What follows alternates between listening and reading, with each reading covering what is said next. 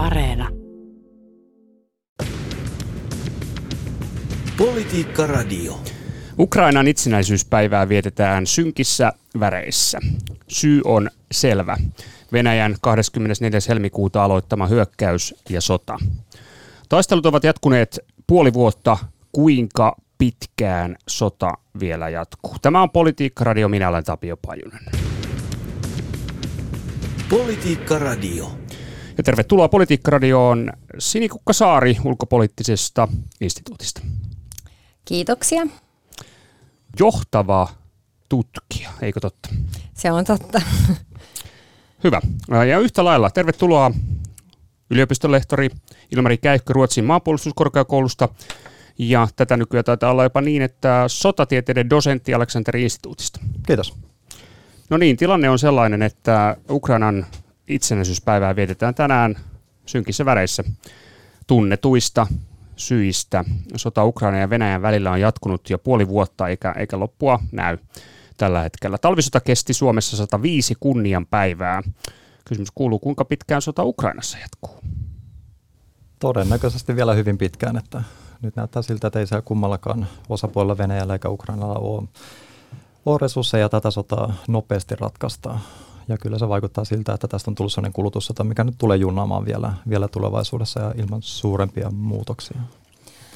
Mutta täytyy myös muistaa se, että meillä on paljon epävarmuustekijöitä, jotka ei välttämättä liity ihan suoraan sodankäyntiin, vaan epävarmuustekijöitä esimerkiksi Venäjällä. Putinin hallinto on ikään kuin ripustautunut tämän sodan voittoon ja mikäli sellaista ei tule, niin tai jos jotain todella yllättävää tapahtuu, esimerkiksi nyt tietysti vaikka ydinvoimala, onnettomuus tai jotain, niin se voi sitten kuitenkin kertaheitolla muuttaa tätä asetelmaa merkittävästi. Eli on syytä varautua siihen, että yllättäviä tapahtumasarjoja voi tapahtua, vaikka tällä hetkellä näyttää siltä, että kummallakaan osapuolella ole sen suurempaa sotilaallista kykyä, saatiin sitten poliittista kykyä ratkaista tätä konfliktia lyhyellä aikavälillä. Se on totta ja luulen, että se ollaan myös ymmärretty lännessä, että ei sillä tavalla niin kuin myöskään painosteta Ukrainaa neuvottelemaan Venäjän kanssa tilanteessa, missä ei ole edellytyksiä sille. Tietysti tämä niin kuin 2014 ja sitä seurannut Minskin nämä protokollat, niin se on hyvä muistutus siitä, että sota, vaikka se keskeytyisi, niin sitä ei sitten kuitenkaan voida ratkaista. Että tämä sota on erilainen kuin kaikki muut sodat, mitä on sitten nähty kylmän sodan jälkeen entisen Neuvostoliiton alueella. Ja me ei voida hakea tavallaan mitään sapluunaa menneisyydestä, että miten tämä ratkeaa. Onko Ilmarilla samankaltainen näkemys? No on, mutta tietysti kyllähän me näitä sapluunoita pitää hakea menneisyydestä, koska mistä muualta me niitä haetaan. Et kyllä niin tämmöiset niin historialliset analogiat on vaarallisia, mutta historiasta meidän kuitenkin pitää oppia myös teitä eteenpäin, että miten me esimerkiksi tällaisessa tilanteessa päästään rauhaan. No joo. Tässä ulkoministeri Pekka Haavisto, tällä viikolla on vietetty suurlähettiläspäiviä ja siellä on puhuttu ulkopolitiikkaa paljonkin, niin hän totesi, että Venäjän hyökkäystä voisi kestää vielä vuosia, eikä Ukrainalla tai Venäjällä ole tällä hetkellä keinoja sen lopettamiseen. Niin Ilmari, kysymys sinulle ensinnäkin näistä sotilaallisista keinoista, niin onko se yksiselitteisesti näitä, kumpikaan osapuoli ei sotilaallisesti kykene tekemään sellaisia operaatioita, jotta sota päättyisi lyhyen? No tällaisia nopeita ratkaisuja tuskin on nähtävillä ja tietysti se on hyvä koko ajan pitää mielessä, että Venäjähän tällä hetkellä miehittää 5% Ukrainasta. Eli Ukrainan päästäkseen tämän minimitavoitteensa, niin heidän pitäisi kaikki nämä nyt 24.2. jälkeen Venäjän valloittamat alueet vapauttaa. Ja he ei ole kuitenkaan koko sodan aikana pystynyt tekemään merkittäviä vastahyökkäyksiä alueella, mitä Venäjä aktiivisesti puolustaa. Eli tässä on melkoinen ylämäki Ukrainalla edessä. Ja Zelenski itsekin on sanonut, että he niin kuin pystyvät vapauttamaan nämä miehitetyt alueet paremmalla taktiikalla ja aseavulla. Ja kyllä se tarkoittaa sitä, että Ukrainan koko puolustus tukeutuu siihen, että länsimaat tulevaisuudessa antaa vielä merkittävää aseapua. Ja ei tietysti pelkkää aseapua, vaan siis taloudellista apua ja humanitaarista apua. Ja kyllä niin kuin länsimaiden tuki on tämä Ukrainan heikko kohta, voisi sanoa. Että Venäjä on kuitenkin tällaisessa kulutussodassa, niin on se suurempi valtio, se suurempi mahti. ja Ukraina sen takia on niin kuin alakynnessä. Ja ainoa tapa, millä Ukraina pystyy sitten tasoittamaan tätä voimatasapainoa, on länsimaiden tuki. Eli ikään kuin tavallaan näkemyksesi on, että itse asiassa aika tällä hetkellä ei pelaa tätä sotaa missään määrin Ukrainan pussiin, vaan on itse asiassa epäilystä Ukrainalle, koska tämä voimatasapaino on kuitenkin Venäjälle suurempana maana edullinen.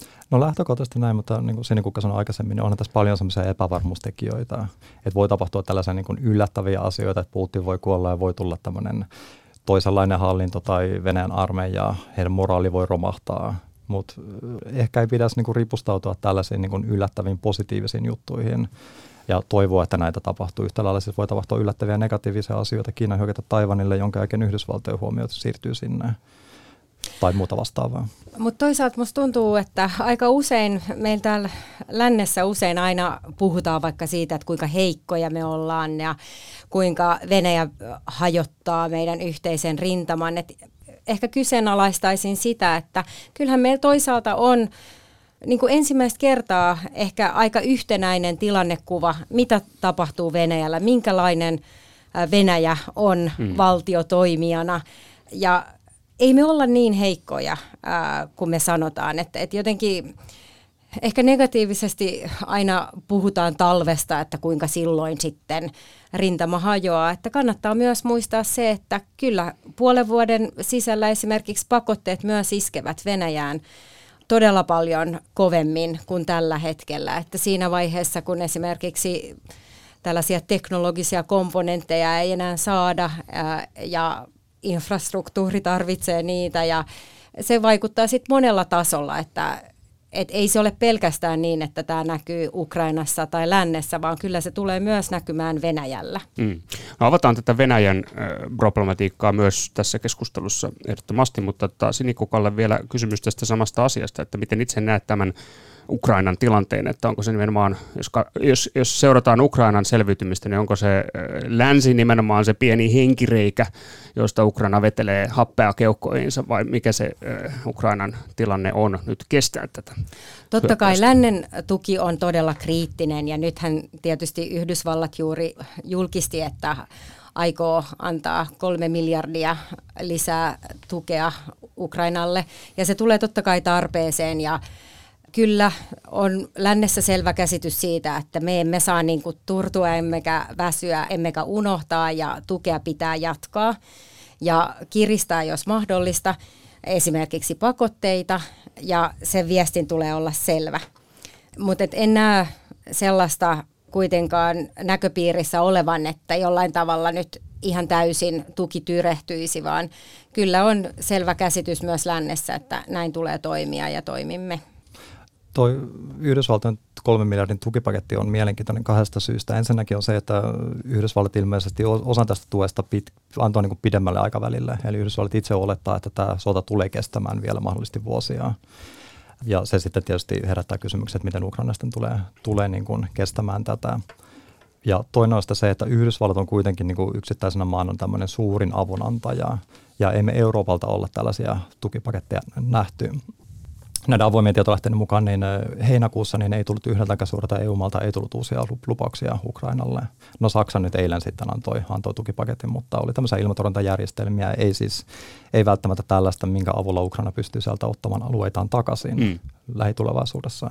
Eli tässä niin kun just nähdään se, että puhutaan lännestä, mutta kyllähän siis Yhdysvallat on se merkittävin, ja jos Yhdysvaltojen intressi hiipuu, jos Yhdysvallat jossain vaiheessa sanoo Euroopalle, että hei, me ollaan tehty kaikki tämä, te olette tehnyt näin vähän, ja Ukraina on Euroopassa, eli nyt on niin teidän vastuulla nyt hoitaa omaa turvallisuuttanne. No onko pitäisikö tässä olla kovinkin huolissaan tästä eurooppalaisesta avusta, että onko se itse asiassa niin kuin, millä tasolla, onko se kovinkin riittämätöntä tällä hetkellä, ollaanko tuudittauduttu ikään kuin Euroopassa siihen, että kyllä Ukraina on jo autettu, mutta tosiasiassa apua tarvittaisiin huomattavasti enemmän? No tässä se ehkä yksi tulkinta on se, että Eurooppa on ollut sotilaallisesti sen verran heikko, että meillä ei yksinkertaisesti ole sitä, mitä voidaan antaa. Eli paljon tätä niin kuin apua niin on annettu siitä niin kuin omista varastoista, ja aika harvalla eurooppalaisella maalla on ollut hirveästi tällaisia varastoja, mistä voidaan ammentaa sitten. Ja ehkä on sitten ollut tämmöinen niin kuin työjako, että Yhdysvallat hoitaa tätä sotilaspuolta ja Eurooppa hoitaa uudelleenrakennusta, mutta toisaalta uudelleenrakennus tuntuu aika kaukaiselta niin pitkään kuin sota käy, että ehkä tämmöinen työjako ei ole sitä niin kuin tällä hetkellä Ukrainalle tarkoituksenmukainen. Niin, totta tosiaan, että kaiken näköistä apua tarvitaan, ei pelkästään sotilaallista, että Ukrainan taloushan on todella hurjassa jamassa ja ehkä just vertailu Venäjän kanssa antaa hyvän käsityksen siitä, että jos Venäjällä puhutaan, että bruttokansantuote on niin kuin laskenut ehkä mahdollisesti jopa alle 10%, kun taas Ukrainassa niin taloudesta on sulanut ikään kuin puolet pois suunnilleen, että ihan tämä taloudellinen apu tulee myös todella suureen tarpeeseen. No tässä mielessä niin onko niin, että Venäjällä on sitten kuitenkin taloudellisessa mielessä huomattavasti parempi kyky kestää pitkityttä konfliktia kuin Ukrainalla? No kyllä, jos näitä kahta valtiota vertaa, niin ehdottomasti, koska Venäjän talous oli huomattavasti parempi jo ennen sotaa kuin Ukrainalla. Et tietysti se, mikä Ukrainalla voi kompensoida, on heidän puolustustaistelunsa oikeutus, mikä johtaa myös siihen, tai voi johtaa siihen, että sitten ukrainalaiset pidemmällä aikavälillä pystyy jatkamaan tätä sotaa. Toisaalta tätä vastaan sitten puhuu se, että Venäjä on tähän asti tietoisesti yrittänyt eristää näitä sodan vaikutuksia omasta yhteiskunnasta ja omasta kansasta. Hehän ei ole esimerkiksi sotaa julistanut Ukrainaa vastaan. No, tämäkin on tietysti ongelmallista pidemmällä aikavälillä, mutta kyllähän esimerkiksi Neuvostoliitto pystyy Afganistanissa 10 vuotta sotimaan. Itse asiassa toi on todella tärkeä pointti, minkä otit esiin, Ilmari, että siis tämä on myös todella Venäjän heikkous. Että se on yrittänyt ikään kuin esittää kansalleen, että sotaa ei ole olemassa, koska se tietää, että se herättäisi ristiriitaisia tunteita. Siitä huolimatta, että Gallup-luvut näyttävät, että suurin osa venäläisistä tukee sotaa, niin oletuksena on kuitenkin se, että se ei näy siinä tavallisten venäläisten arjessa.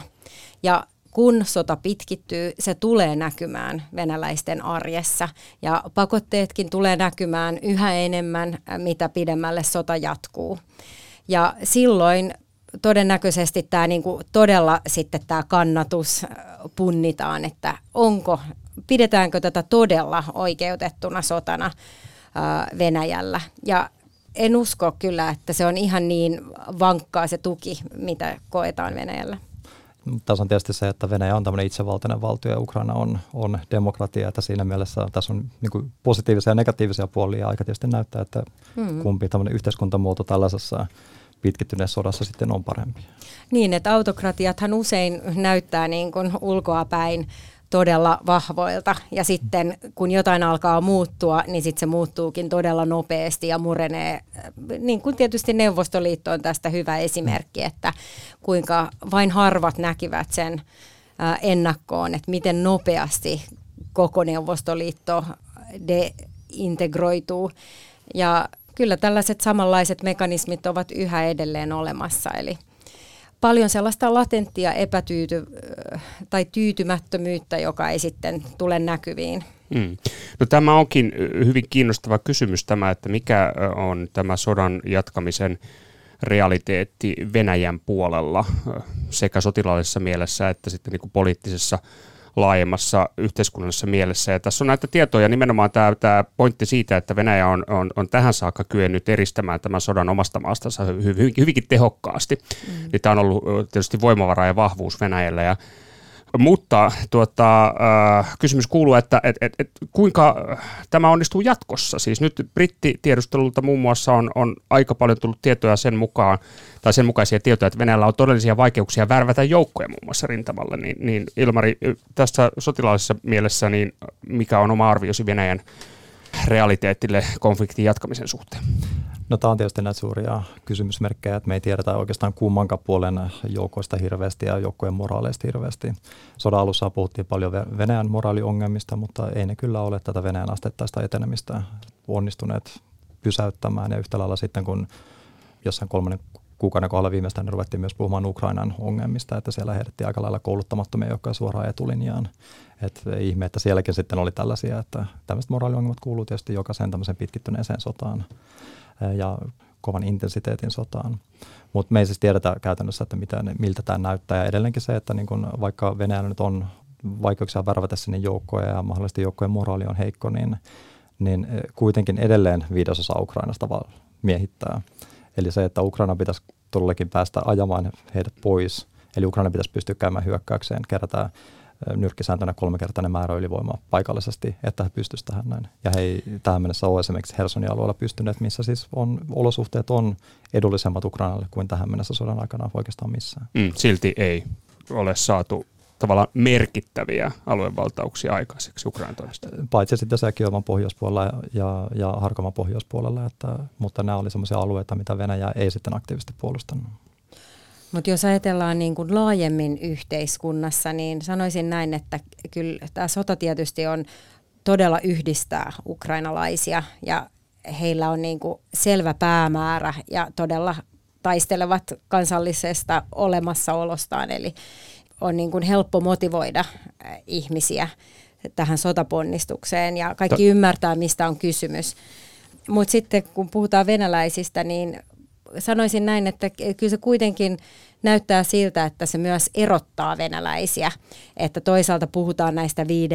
kolonnasta ja etsitään näitä maan sisäisiä vihollisia ja koko ajan tiukemmin kontrolloidaan ja koko ajan tulee uusia uutisia vangituista mielipidevaikuttajista ja kyllä se näyttää näin, että nyt on niin kuin kovat keinot jo käytössä siellä, eli ehkä nämä on indikaatioita siitä, että se erottaa venäläisiä. Ja tällaisella asialla on todella merkittävä rooli kuitenkin tässä, mikäli. Ja siltähän toki näyttää, että sota pitkittyy. Niin, korjatkaa, jos olen väärässä, mutta taitaa olla niin, että Venäjällähän on sisäisen turvallisuuden joukoissa nuppiluvultaan huomattavasti paljon enemmän ihmisiä kuin Ukrainan rintamilla. Eli tähän sisäiseen turvallisuuteen Venäjä joutuu kiinnittämään huomattavasti paljon huomiota jatkuvasti. No, tässä on kiinnostavia tietoja muun muassa viikonloppuna äärinationalisti ja Putinin ideologiksikin joskus mainittu Duginin tytär. Hänet murhattiin autopommi-iskussa Venäjällä. Onko tämä jonkinnäköinen merkki tästä sisäisestä poliittisesta hajoamista tai rivien rakoilusta Venäjällä? Muun muassa tällainen kohahduttava uutinen Venäjältä viime aikoina.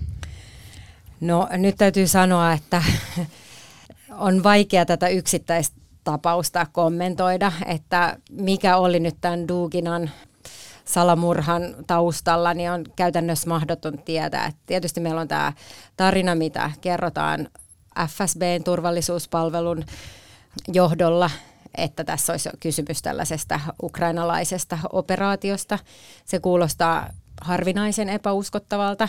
Turvallisuuspalvelut nyt on kunnostautunut kyllä keksimällä kaiken näköisiä tarinoita, että jotenkin se on vähän liian sopiva tarina nyt tähän tilanteeseen.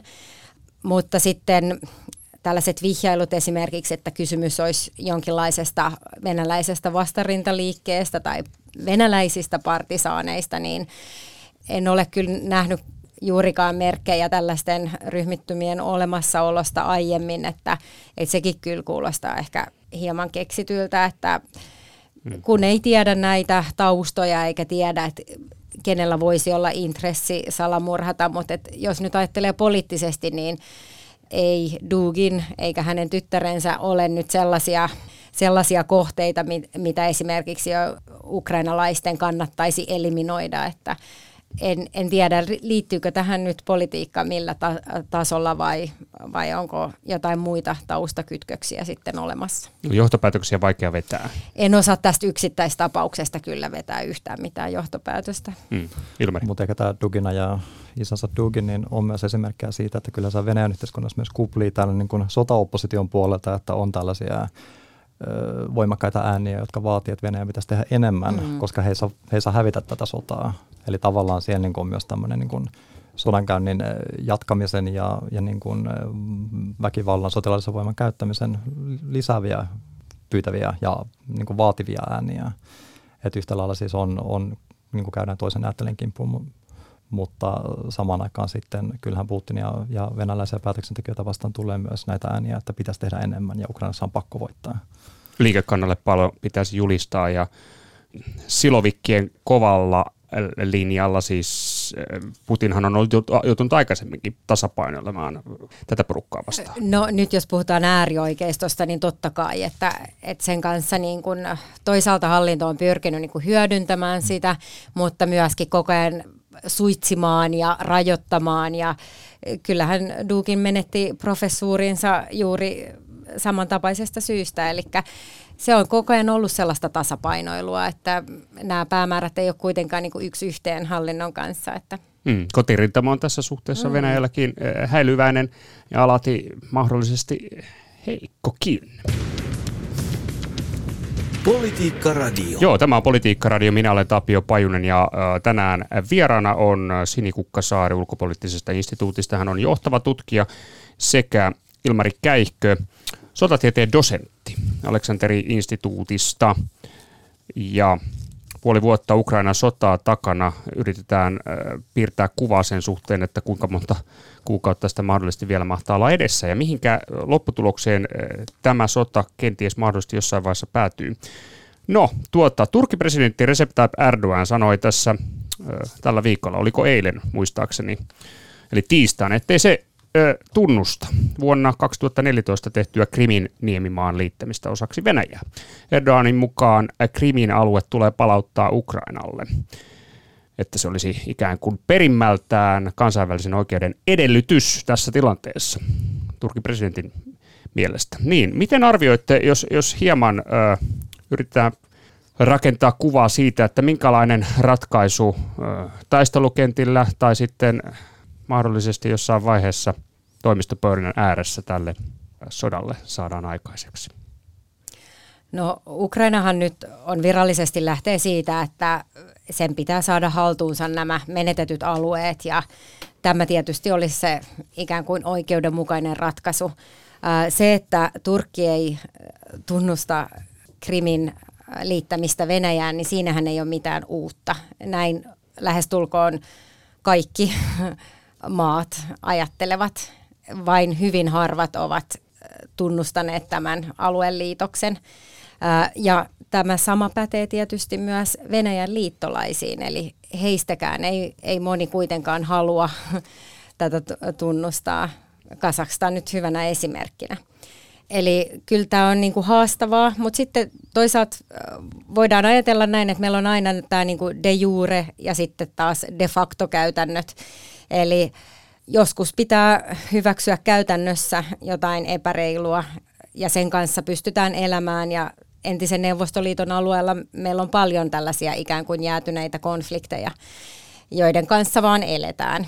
Että Georgiassa, Abhaasia ja Etelä-Ossetia, Moldovassa, Transnistria, nämä on vaan sellaisia asioita, joiden kanssa eletään.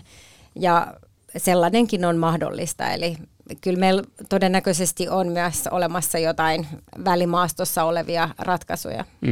Jos katsotaan niin kuin moraaliselta kannalta suoraan ja nimenomaan Ukrainan puolelta moraaliselta kannalta, niin tämä vuoden 1991 rajojen palauttaminen, sehän on ehdoton edellytys millekään neuvotteluaskeleelle. Mutta Ilmari, miten itse arvioit, että kuinka etäinen haave tuollainen rauha mahdollisesti on, jos vertaa tapahtumia vaikkapa siihen, mitä taistelukentillä on puoli vuotta tapahtunut?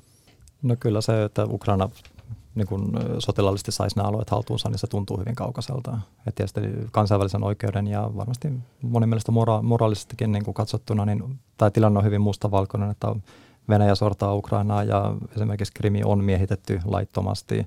Nämä separatistialueet, mitä Venäjä on tukenut ja nyt todennäköisesti on suoraan johtaa, niin nekin kuuluu tietysti kansainvälisoikeudellisesti Ukrainaan. Mutta siitä on tietysti se tosiasia, että eihän siis kansainvälinen oikeus, niin vaikka se on Ukrainan puolella, niin kansainvälistä oikeutta pitää kuitenkin, se ei siis toteutu itsestään. Eli sitten on se, että kuka sitä valvoo, kuka katsoo, että se toteutuu. Ja tässä taas tullaan tähän länsimaiseen tukeen, että ollaanko me sitten valmiita tukemaan Ukrainaa niin paljon, että he esimerkiksi nyt sotilaallisesti saa nämä alueet takaisin haltuunsa.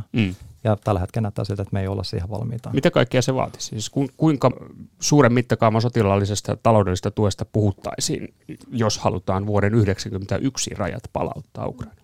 No aivan valtavaa, ja tietysti tässä tulee myös se sitten vastaan, että Venäjä on kuitenkin ydinasevaltio. Ja jos Venäjä katsoo, että esimerkiksi Kriminniemimaa on osa Venäjää, samaten kun he siinä vaiheessa tekee uskottavan ydinasedemonstraation, niin tuskin yksikään muu ydinasevaltio siinä vaiheessa ulottaa tätä ydinaseenvarjoa sitten Ukraina päälle ja sanoo, että iskemme Moskovaan, jos hyökkäätte Ukrainaan.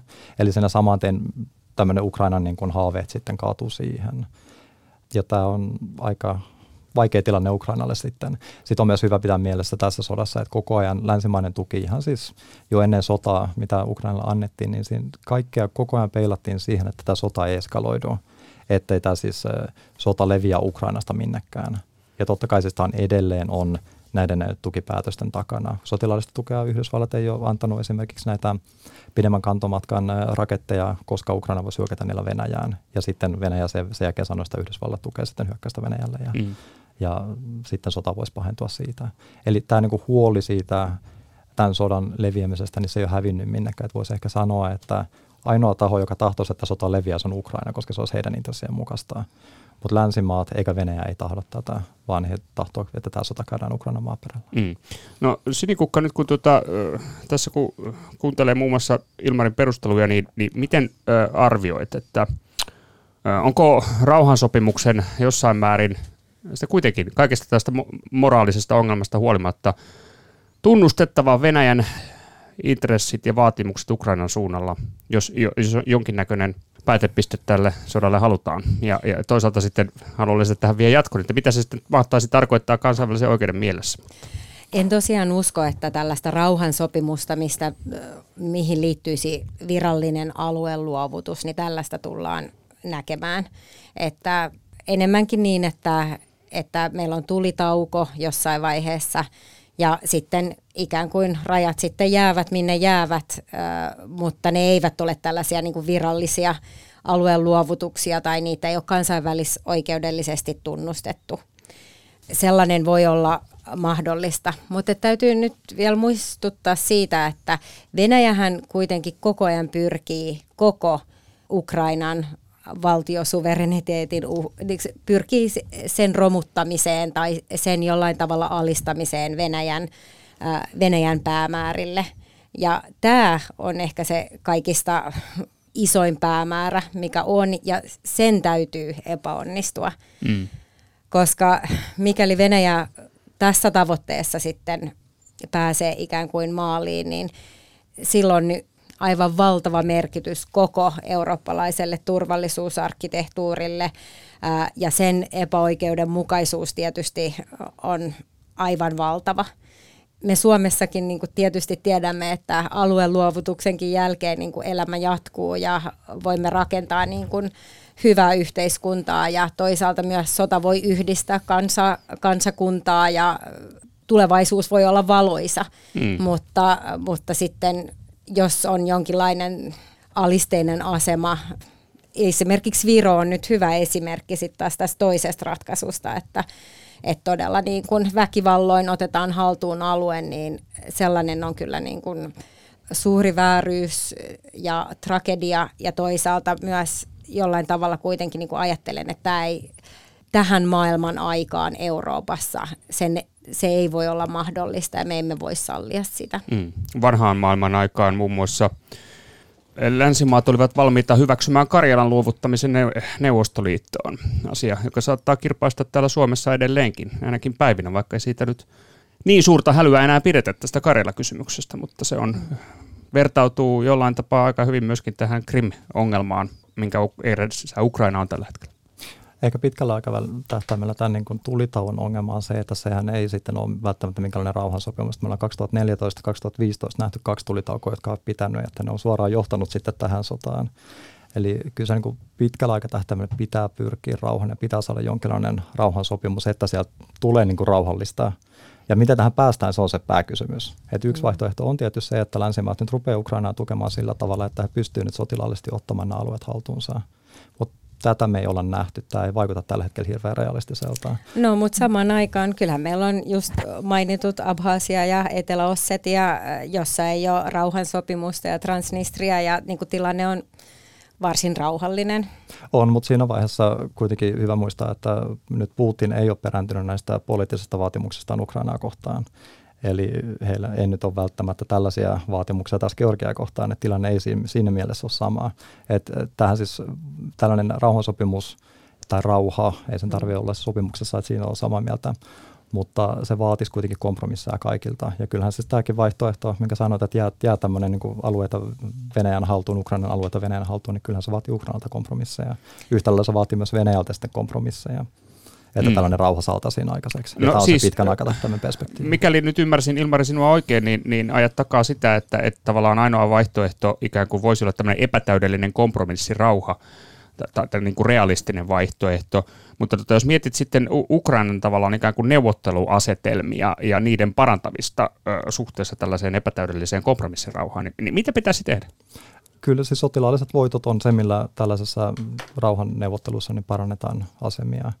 Eli että he saisivat enemmän alueita haltuun, jota sitten voisi niin kuin käyttää näissä, siis vihollisen saattaminen epäedulliseen asemaan.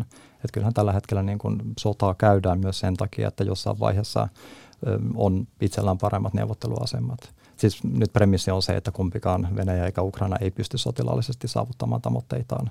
Ja siltä tilanne tällä hetkellä näyttää, mutta tietysti tämä tilanne voi muuttua. No onko Ukrainalla kykyä horjuttaa esimerkiksi tätä Krimin asemaa? No tällä hetkellä näyttää siltä, että ei. Yksinkertaisesti ei ole. Nykyisten tietojen mukaan kyllä. Ja todellakin tästä, niin kuin sanoin, että tulee vastaan tämä Venäjän asenne Krimiä kohtaan, että jos Venäjä katsoo, että Krimi on Venäjää, ja sitten sen jälkeen otetaan ydinasedoktriini käyttöön. Oikeastaan ainut sellainen skenaario, missä voisi ajatella, että tätä Krimin asemaa jollain tavalla lähdettäisiin niin kuin ajattelemaan uudestaan tai arvioimaan uudestaan, niin olisi varmaan juuri se, että Venäjä ajautuisi jonkinlaiseen sekasorron tilaan, jolloin se tulisi jollain tavalla mahdolliseksi. Mutta täytyy sanoa, että ehkä tämä Krim on näistä kaikista alueista kaikista vaikein. Mm. Ja tietysti ei myöskään vähiten sen takia, että Krim on vähän erikoissuhteessa siinä mielessä, että todennäköisesti iso osa Krimin nykyisestä väestöstä tukee Venäjä on Venäjän puolella. Eli jos Ukraina nyt sotilaallisesti ottaisi tämän alueen haltuunsa, niin heistä tulisi käytännössä miehittäjiä omalla maallaan. Kyllä. Mikä on siis tämmöinen kansainvälisoikeudellisesti edelleen mustavalkoinen tilanne, että Krim kuuluu Ukrainalle, mutta tässä tulee aika iso käytännön ongelma siinä vaiheessa. Ja mä en ole ihan vakuuttunut tässä Krimin suhteen, että Ukrainan päämäärät on samat päämäärät, mitä länsi jakaa, koska tässä on edelleen tämä eskalaatio-ongelma ja sitten tämä käytännön ongelma, että mitä jos sitten tällä alueella tulee tällaista väestön puolelta vastarintaa, miten Ukraina sitten selviytyy tästä. No minkälaista ajattelua tämä meiltä nyt sitten vaatii tämä tilanne, että kun se tilanne on vähän sellainen, että täällä meillä lännessä tunnutaan usein ripustautuvan niin sanottujen myönteisten mutta ikään kuin yllättävien yllätysten varaan. Toisin sanoen vaikkapa ajatellaan toiveikkaasti sen suhteen, että Putinin hallinto voisi kaatua, tai sitten, että Venäjän armeija romahtaa. Se kaatuu moraalisesti, rähmälleen, oikein kunnolla. Mutta voiko tällaista ajattelua sitten niin kuin hyvällä tahdollakaan ikään kuin luonnehtia strategiseksi ajatteluksi niin kuin länsimaiden toimesta ja ikään kuin minkälaista strategista ajattelua tämä tilanne vaatisi? Nyt on todella vaikea kysymys. Eli ehkä myöskin se, että jos yritetään hakea neuvotteluratkaisua tilanteessa, missä ei ole edellytyksiä sille, niin sekin on strategisesti todella epäilyttävää. Eli mun nähdäkseni kuitenkin se on niin, että ehkä neuvotteluja ei tässä vaiheessa kannata käydä, vaan ennen kuin Venäjä todella muuttaa tätä niin kuin lopullista päämääräänsä, ennen kuin Venäjän päämäärä ei ole enää Ukrainan valtion ikään kuin alistaminen Venäjän päämäärille, niin siinä vaiheessa sitten on niin kuin mahdollisuuksia alkaa neuvottelemaan. Mutta mä en näe kyllä, että tässä vaiheessa sotaa on edellytyksiä. Et sitähän silloin, me nähdään tässä sodassa on ollut niin kuin eri vaiheita. Et ekaksi oli se alkushokki, ja itse ainakin yllätyin siitä, että kuinka maksimalistisilla päämäärillä Venäjä lähti tähän sotaan.